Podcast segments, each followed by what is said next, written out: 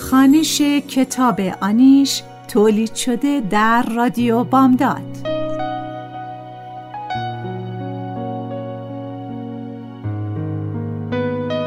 نویسنده فریبا منتظر ظهور.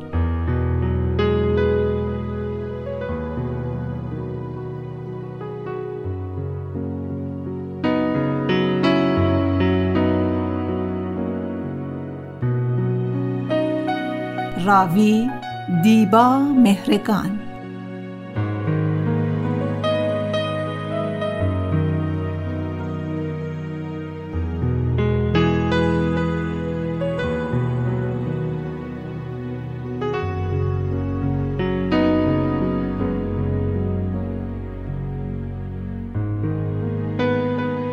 تهیه کننده نوشی حسینی.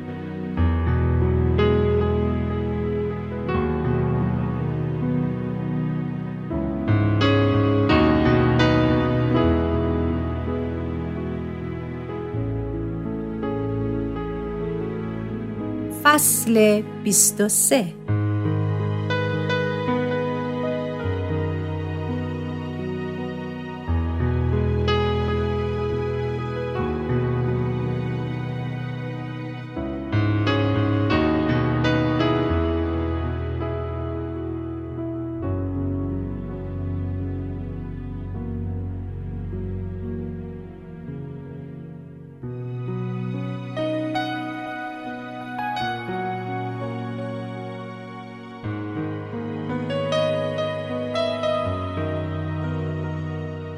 پروین، من باید یه چیزی رو بهت بگم. میخواهم بنشینم، اما حیات خاک است و لباسم خاکی میشود. دلم شور میزند. چی شده وحید جان؟ واقعیت اینه که من شاید بخوام برم امریکا. روی زمین مینشینم. در خانه باز مانده است. انتظارش را ندارم. میگوید کار دوره فوق تخصصم درست شده. راستش گیج شدم. نمیدونم چی کار باید بکنم. برای همین این چند روز بهت زنگ نزدم. بغض توی گلویم گره خورده و نمیگذارد چیزی بگویم. ادامه میدهد. نمیدونم چی کار باید بکنم. من هیچ وقت به کسی علاقه من نبودم پروین. حالا هم که تو رو پیدا کردم اینطوری شد. یه دوره تخصصی پارسال اقدام کردم. حالا نامه اومده و موافقت کردن. چه میدونستم؟ البته فقط دو ساله. اگه دلت بخواد با هم میریم. بلند میشوم. لباسم خاکی شده. نمیدانم. مهم نیست. حرفی برای گفتن ندارم. ببین، من نمیدونم باید چه تصمیمی بگیرم. اگه اگه واقعا همین الان بگی که نرم، منم نمیرم. واقعا نمیرم. و هیچون خودت باید تصمیم بگیری. ممکنه دلت بخواد فوق تخصص بگیری. میشه بشینی؟ دوباره روی خاک می نشینم. کاش دیروز حیات را تمیز کرده بودم. اون استادی که گفتم بهت گیاهخوار بود، یادته؟ آره، چطور؟ زن بود. البته استادم بود و از من پنج شش سالی هم بزرگتر. خیلی کمکم کرد. چرا تا امروز حرفشو نزدی؟ چون برام مهم نبود. فکر کردم دیگه هرگز نمی بینمش. گفتنش جز این که به اشتباه فکر کنی رابطه خاصی بین ما بود و نگران بشی فایده نداشت پروین جان. خب حالا هم نمی گفتی، برای چی الان گفتی؟ حالا به هم خبر داده که برام بورس فوق تخصص گرفته. منم بهش مدیونم، اما احساسم بهش همیشه دوستانه بوده. همین، هیچی دیگه ای نبوده. میفهمی؟ من دلم میخواد با هم بریم، من و تو. چه چیزی را باید بفهمم؟ تمام مدت بازیم داده و حالا نشسته کنارم و میگوید من و تو. اما تو دروغ گفتی وحید. باور کن فکر نمی کردم برات اهمیت داشته باشه. اگه نمی رفتم تو زندگی ما چه اهمیتی داشت که بخوام توضیح بدم. الانم مطمئن نیستم دلت میخواد که من بمونم یا برم. احساس حماقت می کنم. از حماقت و زود باوری خودم لجم می گیرد. چطور باور کردم؟ نه زن، نه نامزد، نه چیزی. بلند می شوم و دوباره به خاک نشسته روی لباسم نگاه می کنم. پروین دیر شده، سیامک منتظره. شالتو عوض کن بریم. متاسفم که ناراحتت کردم. کی فهمیدی باید بری وحید؟ سه روزه. وحید کی میری؟ یه ماه دیگه. اگه نامزد کنیم و بعد برم بهتر نیست پروین جان؟ نامزد چقدر مسخره. نامزد کنیم و برود کنار استادش دنبال پیشرفت و من اینجا شب و روزم را گم کنم. نه، تحملش را ندارم. نه وحید. چرا؟ میخوای بیشتر فکر کنی؟ هنوز برای ازدواج با من مطمئن نیستی؟ نه؟ موضوعی نیست. نمیخوام به هم نزدیکتر بشیم. بعدش هم برام سخته. فکراتو بکن پروین، بعد بهم بگو.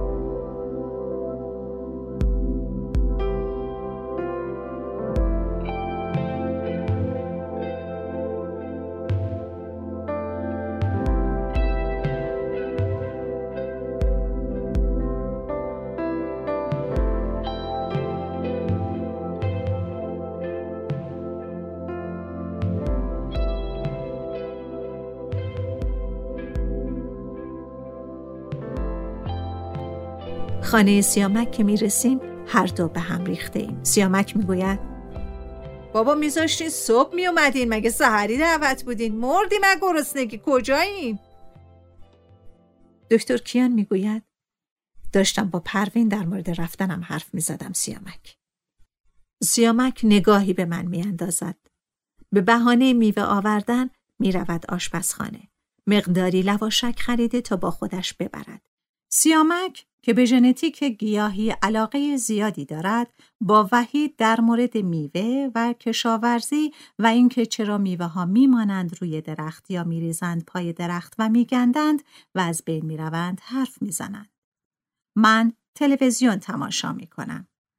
چرا خوشی اینقدر ناپایدار است؟ چرا مدام باید تلخی برسد و مزه شیرین را بشوید و ببرد؟ سیامک میگوید بعضیشون باید اصلاح بشه و الا نمیتونن رقابت کنن. بعضیا معتقدن زیبایی منطقه درخشندگیشون رو از ستاره قطبی میگیرن. نمیفهمم شام را چطور میخورم. تا شام تمام میشود بلند میشوم که برگردم. وحید میگوید من میرسونمت پروین. سیامک اصرار نمیکند بیشتر بمانیم. میفهمد چه حالی دارم. تمام شب با خودم فکر میکنم رابطهشان چقدر جدی بوده. آیا روزهایی که با من حرف میزد و کوه میرفتیم هم به آن استاد گیاهخوارش اما فکر میکرد؟ با خودم کلنجار میروم. نباید به دختری که الان کنارش نیست حسودی کنم. اما ته دلم میدانم که حتما ارتباط و علاقهشان آنقدر بوده که حالا برایش فوق تخصص جور کرده. تلفن میکنم به شهلا و تمام ماجرا را برایش میگویم. شهلا میگوید عجب پسری دورویی، مرد شورشو ببرم با اون قد و قوارش. اصلا خودتو ناراحت نکنی یا پروین، بذار بره به جهنم مردی که الاغ. بهش نگفتم بماند. هیچی نگفتم. نه اون آنقدر کم سن و سال است و نه من دوچار چنان عشق پرسوز و گدازیم که غرورم را بگذارم کنار و بگویم نرو. اما اگر بماند به آن چیزی که هرگز نداشتم میرسم، به دوست داشتن خالص و صادقانه‌ای که پدرم میگفت. آنیش، تو شهرهای بزرگ هر چی بگردی پیداش نمی‌کنی. اگر بماند تنهایی و تلخی من می رود.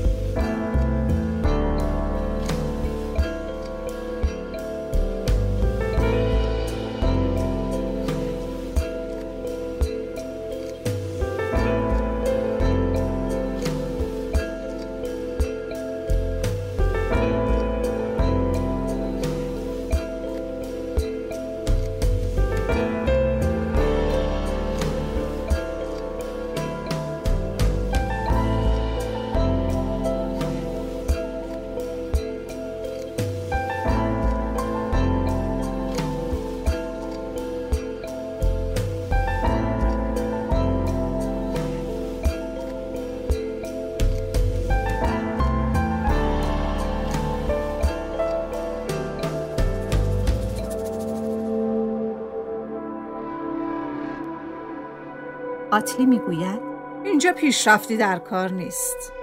میرم تهران، شاید فرجی شد. تهران؟ چرا تهران؟ با دوستم صرافلی میرم. میخوام کیک باکسینگ آموزش بدم. از آراز خبر داری؟ تلفن کرده بود، کار پیدا کرده. درآمدش هم بد نیست. آراز که نیست اینجا موندم برام سخته. از نونوایی هم پولی در نمیاد خانم دکتر. آیدا و مادرش با کاسه ای آب ایستادند و وقتی آتلی از زیر قرآن رد می شود آب را پشت سرش می ریزند تا زود برگردد. دایاق هم آمده و هر از گاهی زیر چشمی به آیدا نگاه می کند. تمام این دو هفته سردرگم و گیج بودم. وحید را فقط دو بار دیدم. جرأت نکردم بپرسم بالاخره می خواهد چه کند. دیروز از پنجره اتاق دیدم توی حیاط بیمارستان با رئیس گرم صحبت است. لابد به رئیس گفته که شاید برود و رئیس هم می‌خواهد منصرفش کند. زندگیم داشت آرام و خوب پیش می‌رفت. اما ناگهان دوباره همه چیز به هم ریخت. آیدا میگوید خانم دکتر چرا ناراحتین؟ زیر چشاتون گود رفته. چیزی نیست عزیز دلم. عکس آرازو بیارم ببینین. مم. دیروز رسید به دستمون. به شما هم سلام رسونده. جواب مثبتم را که میشنود تندی میدود بیرون و عکس را از خانهشان میآورد. آراز با تیشرت سفید و شلوار جین کنار دختری با پیراهن سرخ رنگ کوتاه ایستاده. دختر لبخند قشنگی میزند. آیدا این کیه؟ زنش خانم دکتر. عروسی کردن. قشنگه نه؟ آره خیلی. عروسی کردن؟ آره. آنا عکس‌ها رو که دید خیلی گریه کرد. یعنی هیچ وقت بر نمیگرده؟ چرا؟ حتما بر میگرده عزیزم. نوشته شبا کار میکنه تا صبح. دختر چشم‌های بادامی دارد و موهای سیاه و کوتاه. قدش تا شانه‌های آراز بیشتر نمی‌رسد. یعنی چشم‌های اما چه شکلی است؟ موهایش، قدش، خنده‌اش.